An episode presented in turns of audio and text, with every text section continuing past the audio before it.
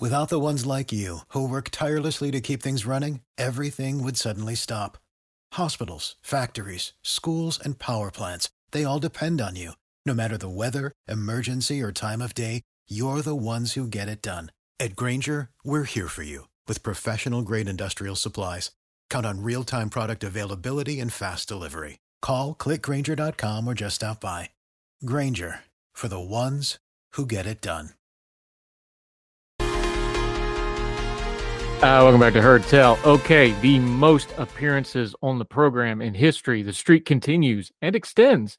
Dr. Michael Siegel, that's a the DR, real kind of uh, smart doctor with letters after his name. For those of you from Logan, friend of the program, Ordinary Times contributor. He flies spacecraft. He teaches young minds. He does all sorts of things. Michael, how's are you, sir? I am good. How are you today? I'm hanging in there. Uh, let's start terrestrially, if that's still a word. I'm not sure if it is or not. Um, your latest throughput every Thursday, he does a science feature for Ordinary Times. This is one we've gone over before, but it's gotten new life the last couple of weeks. The COVID lab leak theory. Of course, we all know about the Wuhan Institute of Virology. We know about wet markets. We heard that we've debated this for what two years now. Yep. But you had to write about it because there's been some new developments that have really thrown fuel on the fire, as you say.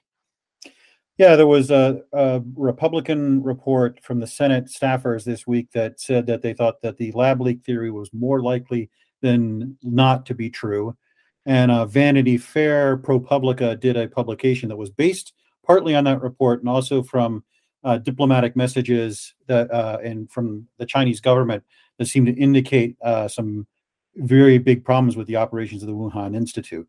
Now, that's we've been getting hints of that for a while, but um, so far there's not been a smoking gun. There, what you have with the lab leak theory is a lot of suggestions. You know, and just starting from the fact that it's the Wuhan Institute and the outbreak happened in the city of Wuhan. Now, Wuhan is a massive city, and the wet markets have been previously identified as a potential source of a out, viral outbreak. So it's not that's not completely definitive. But when you dig into the Republican report, and especially when you dig into the ProPublica report, it's still just a lot of conjecture. There's no real solid evidence. We do know that Wuhan had problems with their BSL 4 biosafety level 4 facility, but that's not unusual.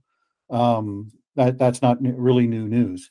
Um, this summer, there were two papers published in Science, though, that looked at the COVID 19 virus from a biological perspective, look at its DNA, looked at its evolution, and they concluded that a zoonotic outbreak, an outbreak from a bat or a pangolin or something like that, was far more likely than a lab leak. We're probably unlikely to know for sure, and we're especially unlikely to know for sure because China has been very opaque on this issue. Their investigations have been kind of cursory and secretive, and they're not really sharing the kind of information that they need to share to so we can definitively nail, nail this down. And we might not, even if they were, we might not know for sure. Um, so I would say that you know a, this is a lot of smoke, but not a lot of fire. A lot of conjecture and suggestion that plays into a lot of people's priors on this. Um, one of our commenters pointed out, you know, this the idea the, that the virus broke out randomly from a wet market is scarier than the idea that this was a lab leak, something that could be more easily prevented.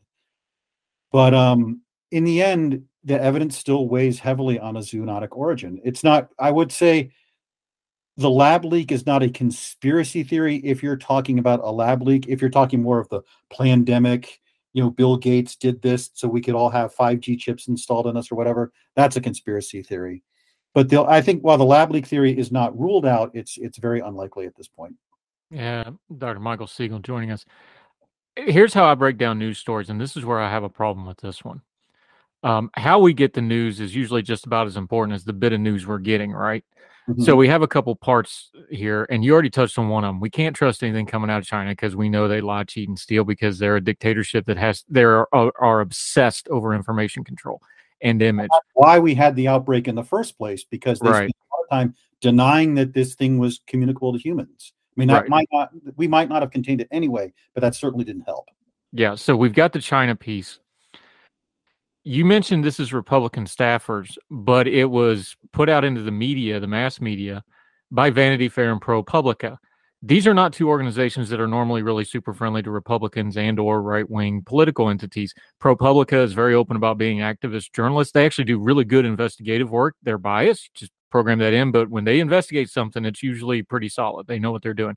Vanity Fair, of course, is a very progressive liberal publication normally when they agree with something from the right you would go okay well these folks don't usually get along there should be something to that that kind of piqued my interest so if there's a lot of smoke and no fire why are we having these convergences do you think because that does get people's attention that lends credibility for some folks but are they all just chasing threads or is there some there there i think that if this did turn out to be a lab leak, it would be one of the biggest news stories ever. You know, people talk about media bias and the media burying stories.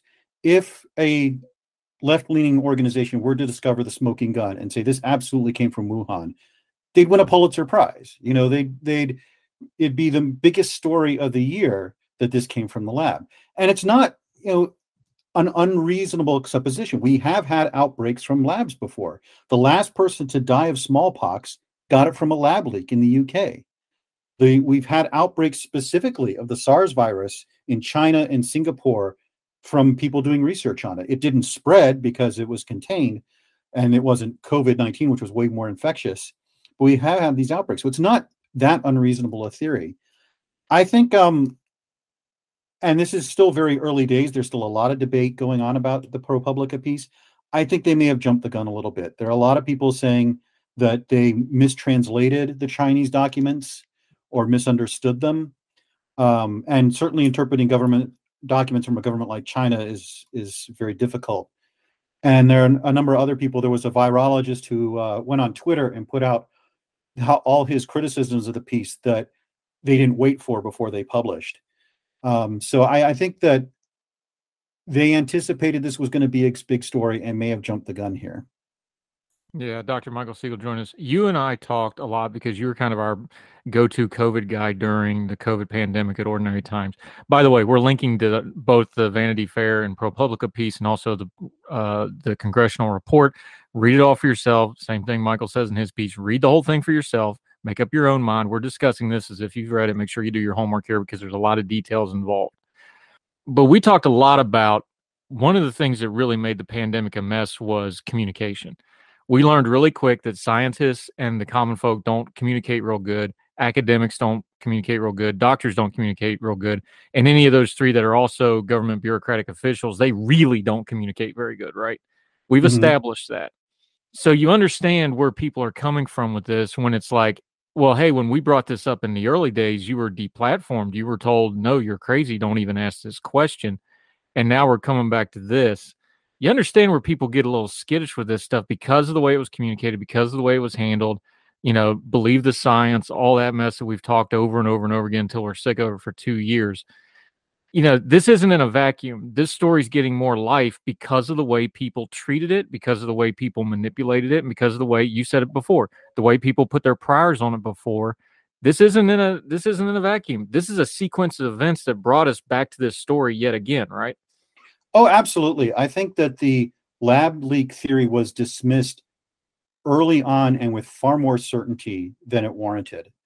Um, certainly, there was a lot of junk science being done that they said proved the lab theory, like, oh, these sequences only have a one in X chance of occurring. Well, that's why we don't get disease breaks every year. You know, or there were a lot of, I think a lot of people were concerned that validating the lab leak hypothesis would link to really crazy conspiracy theories about a pandemic or that China was using this as a bioweapon against the West or something like that. Um, but I think that there was a necessity, and I wrote about it at the time, to divide between people saying this may have leaked from a lab by accident or even on purpose versus this was some giant, vast conspiracy to kill millions of people or make Bill Gates rich or whatever their conspiracy was. I th- I do agree that there was far too early. I don't want to say far too aggressive dismissal of lumping this in with conspiracy theories rather than what it was, which was legitimate legitimate question of, hey, there's a virology institute just down just in this same city that researches coronaviruses. Is there a chance that these are related? All right, it now appears that it's unlikely, but I don't think you can ever rule it out. And so, while I would say pandemic pan- conspiracy theories are disinformation or whatever or crazy, I would say that saying this came from a lab leak is, uh, while not favored by the evidence, is not a crackpot theory at all.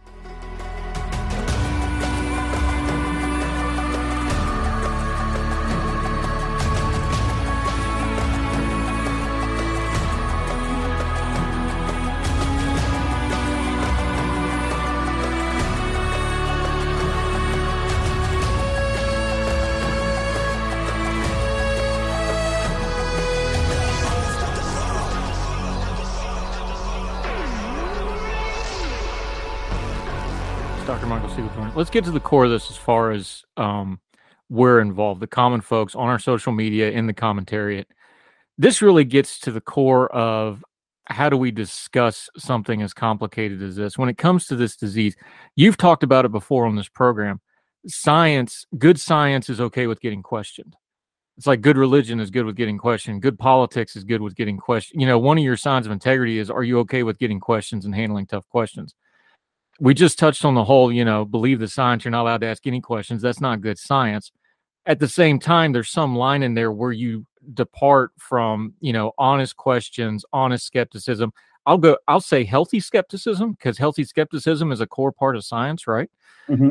Where's the line when we're discussing this stuff of, okay, we need to be, you know, discerning of what we're being told here, but it's maybe a topic we don't know a lot about before we descend into you know crack pottery as you so aptly called it the conspiracy theory all the noise and nonsense out there where's that line how do we tiptoe up to it and how do we don't cross it? Professor? That is a very good and difficult question. Um, i would say look for when people start trying to attribute motives or trying to hammer it into a political frame. That science concerns itself with questions of fact.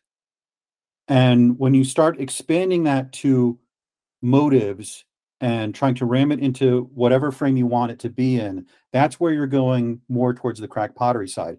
So to return to the lab leak theory, asking legitimate scientific questions. Did this come from a lab? Was this related to lab research? You know, these are these are factual questions. You're trying to ascertain facts. Can we look at this virus, virus's gene code and see that it was engineered? Can we look at the pattern of the outbreak and see that it was related to the Wuhan Institute? These are things that have definitive answers. Where you go into conspiracy theories when you is when you say, "Well, I think China wanted to do this. I think Bill Gates wanted to do this. I think the big pharma companies wanted to do this." When you start attributing motives, that's where you're le- leading more and more into conspiracy theory and really mind reading uh, and so forth. When you're trying to cram this into a political frame of anti big pharma or anti Republican or anti Democrat. That's where you start leaning more and more into conspiracy theories when you get away from the facts and more towards speculation. Yeah, Dr. Michael Siegel joining us as he often does. This is where it gets back into politics, though, because you cannot take the political angle out of this. Like we just said, our public health system, we've learned it the hard way, we like to think it's it's an independent organization. It's not. It's a political entity because it's funded by the government and it's a bureaucracy and there's politics involved. Let's just all be adults. We're dealing with China. That's a geopolitical foe. That is not a fair player. That is not an honest dealer of information and or anything else it, because they're an adversary in a lot of ways. That's where the politics of this comes in and there's no way to separate that. So how do we deal with that because even as we're trying to find scientific truth, look, all those scientists in China, they're all connected because they don't get those jobs unless they're connected, right? Let's let's all be honest. So how do we deal with the political part of this? Because as we've learned now, public health has a political component that we're just going to have to learn how to deal with here. I think we that we have to kind of try as best we can to keep the science as a separate issue, focusing science on the facts and less on interpretation you know, this was something that actually um, Anthony Fauci talked about a little earlier on, um, before sort of he became this figure in the in the media. That his job as a scientist was to inform the politicians of things from a scientific point of view, and their job was to balance things and consider the political uh, con- consequences. You know, if the scientists had had their way, for example, you would have shut down the entire country for like three weeks. But the politicians had to say, that's not going to work. What can we do? What's doable? What's workable? And so I think you have to think of the political sphere as sort of being having science as a component of that, informing the debate. But ultimately, the political sphere has to take into account in diplomacy with China, it has to take into account economics, it has to take into account other factors. I wrote a piece a while ago about this. You know, there was a, a piece about how we should have this rationalia, a society entirely determined by rational principles. And I pointed out that that doesn't really work because many of the questions we deal with are moral questions or economic questions that don't have a scientific answer. You know, you take the abortion issue, for example, science can tell you when certain fetal developments happen, but it can't answer the moral question of when is a fetus a human being? When does it have a right to live? That's a moral question that we are debating very fiercely right now. And so when you talk about something like a pandemic, we can inform people what this disease does, how it spreads, how lethal it is, what are the long term consequences of an infection, how well do these treatments work, how well do these vaccines work. But ultimately, that is feeding into the political question of all right, what policies do we have in place? Right. Uh, Dr. Michael Siegel you know, I don't like to get into the Fauci stuff because he came became an avatar for whatever everybody wanted him to be. Yep. But since you brought it up, I got to say it. Here, here's where the problem comes with that is if you're a just the facts scientist, you can't go on TV and do commentary because the second you start doing commentary, you've lost the science. And then when you put the science hat back on and go, "Oh no, I'm just a scientist," no, that's not how that works. You're one or the other. You know, you don't get to go back and forth. It's not you know science hat on, science hat off that's where that becomes a problem, especially if you're going to be the guy and that guy. You know, I think he, folks like Fauci, some of the criticism's unwarranted, some of them's very fair. If you're going to be in that role and you're going to be the highest paid government employee we got on that matter, and you're the expert, you've got to be aware of that, don't you?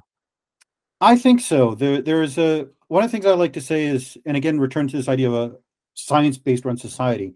When you mix science and politics, the tend result is tends to not be to to scientize the politics, but to politicize the science.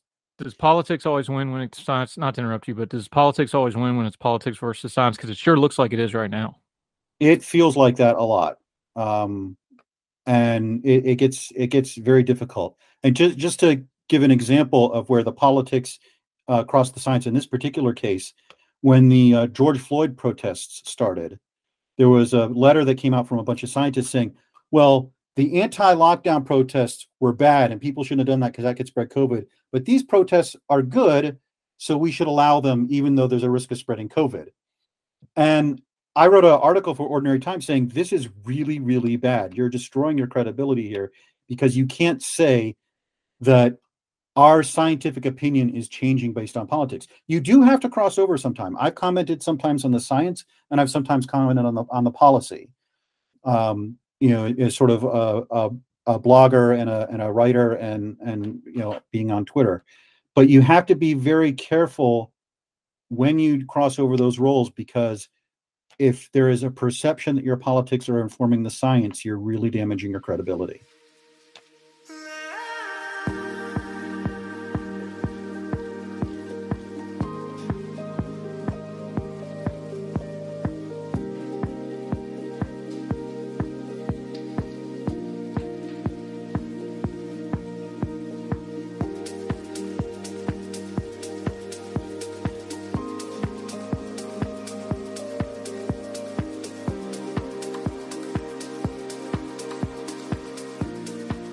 Yeah, Michael Siegel joining us.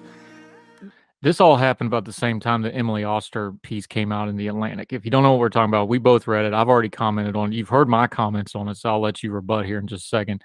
Uh, the piece was Let's Declare a Pandemic Amnesty. We dealt with it on this program. You can go back and listen to that episode from a couple days ago. Basically, and by the way, the title was horrible. You, you need to actually read the piece to be fair to her. Um, she, I have found her to be mostly level headed throughout the pandemic on most things. There's some things I don't agree, but she's not been a bomb thrower. Um, I think she's been mostly even handed. She goes through this pretty like, look, the education stuff was bad, the government stuff was bad, people not listening about the vaccines was bad. I think she's pretty even handed. I think the title kind of throws people off. They react to the title, didn't read the whole piece. Having said that, the title poses a question that we must deal with, and I've dealt with it. Let's declare a pandemic amnesty. So when something about the same time the fuel's getting thrown on the lab leak fire, you know, this goes into my take on it, and I'll just summarize it real quick and then I'll give you the floor on it. My take on it was, well, it depends. Are you talking about people that made an honest mistake? Are you talking about people that just didn't know any better and adjusted as they went to the information? Is it people that made a mistake and said, "Hey, I messed up. I didn't know any better"? Of course, those people should get a, should get some grace and get some forgiveness. But there's a lot of malicious people that use this for a lot of different reasons that don't have one little iota of regret. No, I don't think they should get amnesty because you need accountability for this stuff. And when you're talking about something like a lab leak theory or the origin theories, that's why you look at that because you want to prevent this from happening again, and you don't get that without accountability. So I can't get on board with a blanket amnesty, even though I think we all should treat each other a little bit better.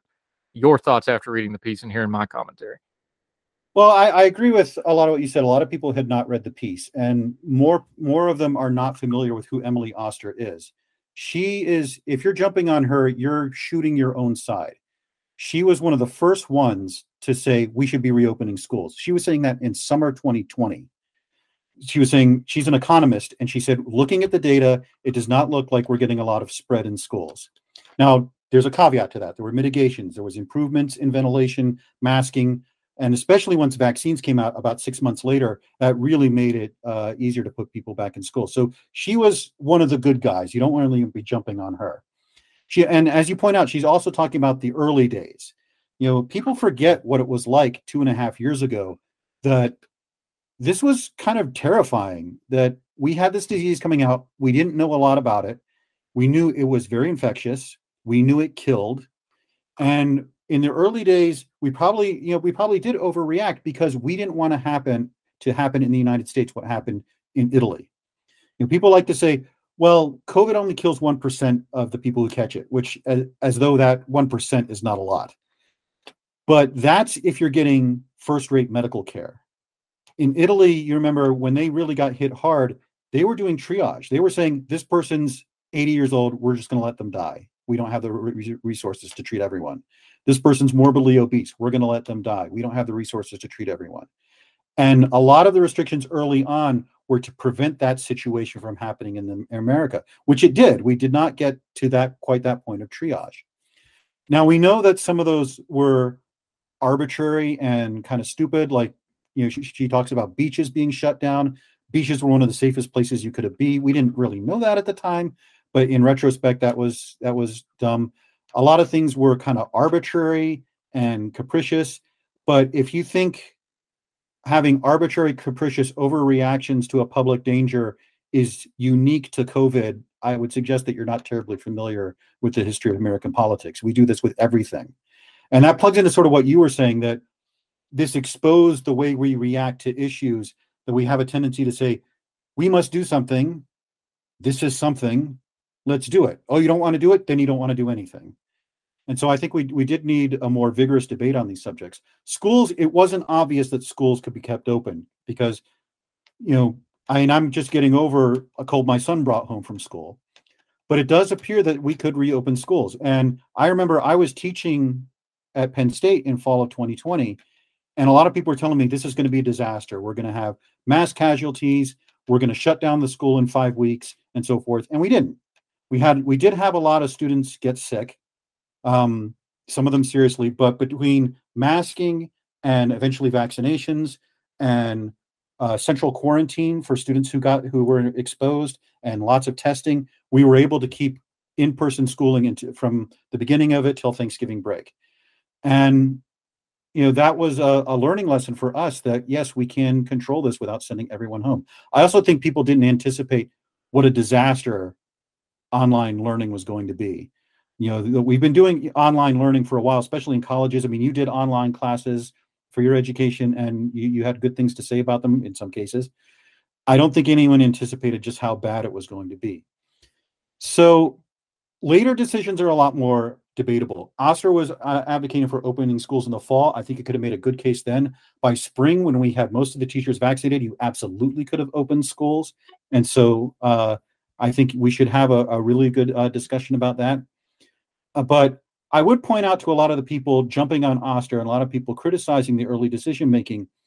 If we start holding people accountable for things they said and did during COVID, it's not going to go the way you think. We're going to be talking about holding people accountable who said this was just the flu. We're going to be holding people accountable who, you know, were vaccine and continue to lie about the vaccine, saying they're unsafe. There is a now a very good scientific uh, paper out showing that red areas of the country had much higher death rates than blue areas of the country, even when you correct for differences in age, because they were way less vaccinated. And that was a lot of vaccine skepticism that was pushed by a lot of the people jumping on Emily Oster and saying she's she's wrong and she's crazy and she's stupid. That they pushed this vaccine skepticism, which killed conservatively tens of thousands of people that didn't need to die. So we're going to talk about that kind of accountability, or are we just talking about accountability for those early days?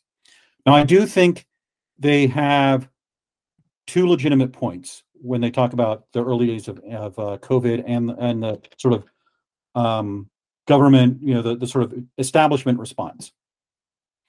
One is the hypocrisy that you had, you know, people saying you can't go to your grandmother's funeral, and then when John Lewis dies, they have a big funeral, or people saying you can't go out to eat, and then they're having dinner at the French Laundry.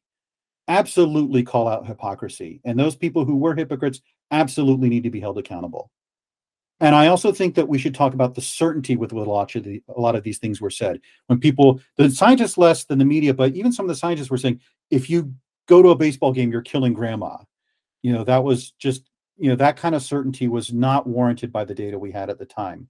And this is a, a dilemma for science. A lot of times, if you make it clear that we're not really sure, this is our best, our the best piece of knowledge we have, people think it, that you don't know what you're talking about. So that's a, a difficult line to thread.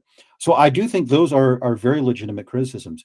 But plugging back into what you were saying on Tuesday, overall, I think COVID exposed a lot of the underlying problems we have in our politics and the way we discuss things. That you know, you, we you and I talked about gun control a few months ago. We have one side that says if you're against gun control, you want kids to die, you know, or if we have the other side that it says if you want gun control, you want tyranny. And you know, there's this tendency to extreme your opponent's views so that they're easier to dismiss. And so a lot of these hysteria, a lot of the hysteria, a lot of the certainty, a lot of the ad hominem was not unique or new to COVID. These are dysfunctions in our political system, dysfunctions in the way we discuss the issues. And COVID, because it was one of the biggest, probably the biggest crisis we have had since World War II, amplified these dysfunctions.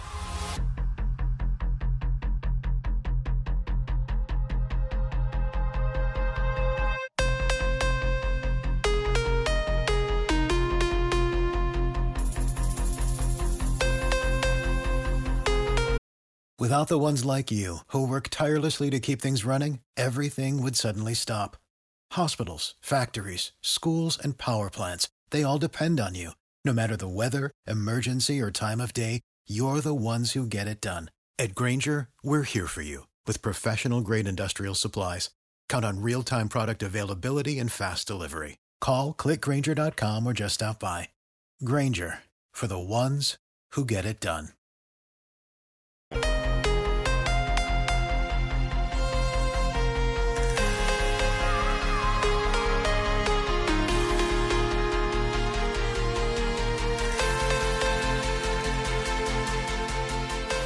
Yeah, Dr. Michael Siegel joining us. You know the one that got me where I turned I, I just went, okay, this is remember when they banned the seeds up in Michigan? You could not buy seeds to plant. I was actually just gonna mention that. That's that's the one for me where I was like, okay. And remember, this is like this is one of the first banned th- like this is even before I think we shut schools down. They started doing this stuff. I'm like, okay, you're just you're just this is masturbatory. This is there is no rhyme, reason, or something. That's the one that really got me.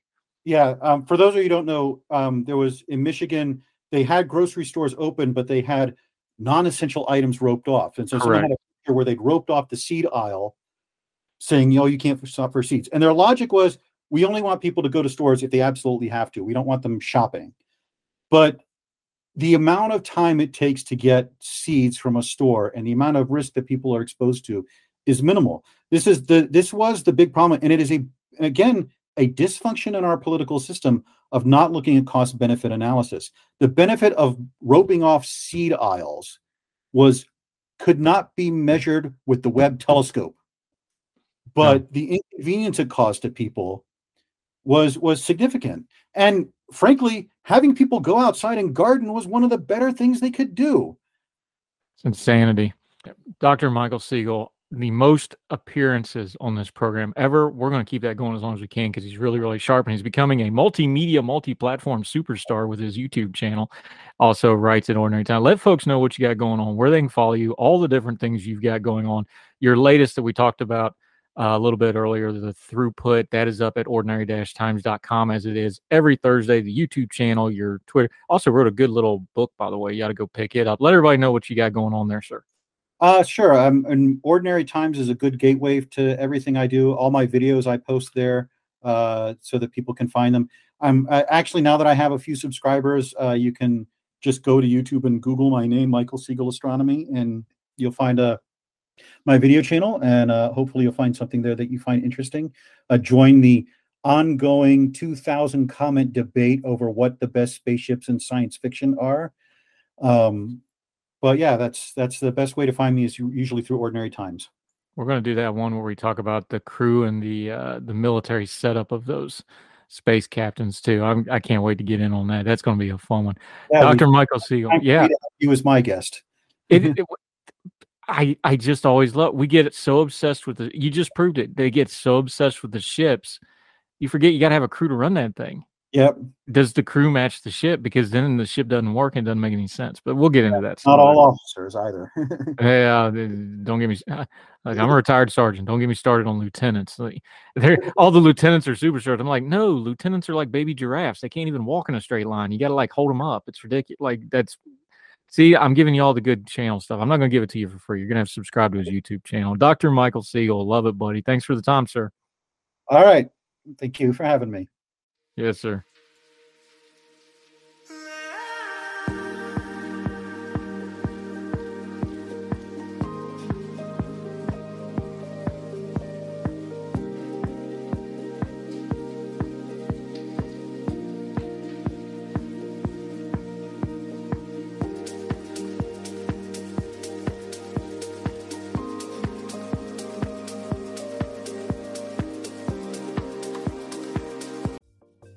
Folks, if you've listened to the Heard Tell program, you've heard our friend Gabriella Hoffman, but you need to make sure you're checking out her podcast, District of Conservation. It's a podcast exploring the nuances of true conservation efforts from DC and beyond. From topic discussions to exclusive interviews with conservation and energy newsmakers, Gabriella keeps listeners appraised of the latest news stories while elevating important voices. Listen to the District of Conservation on Apple Podcast or wherever podcasts are played.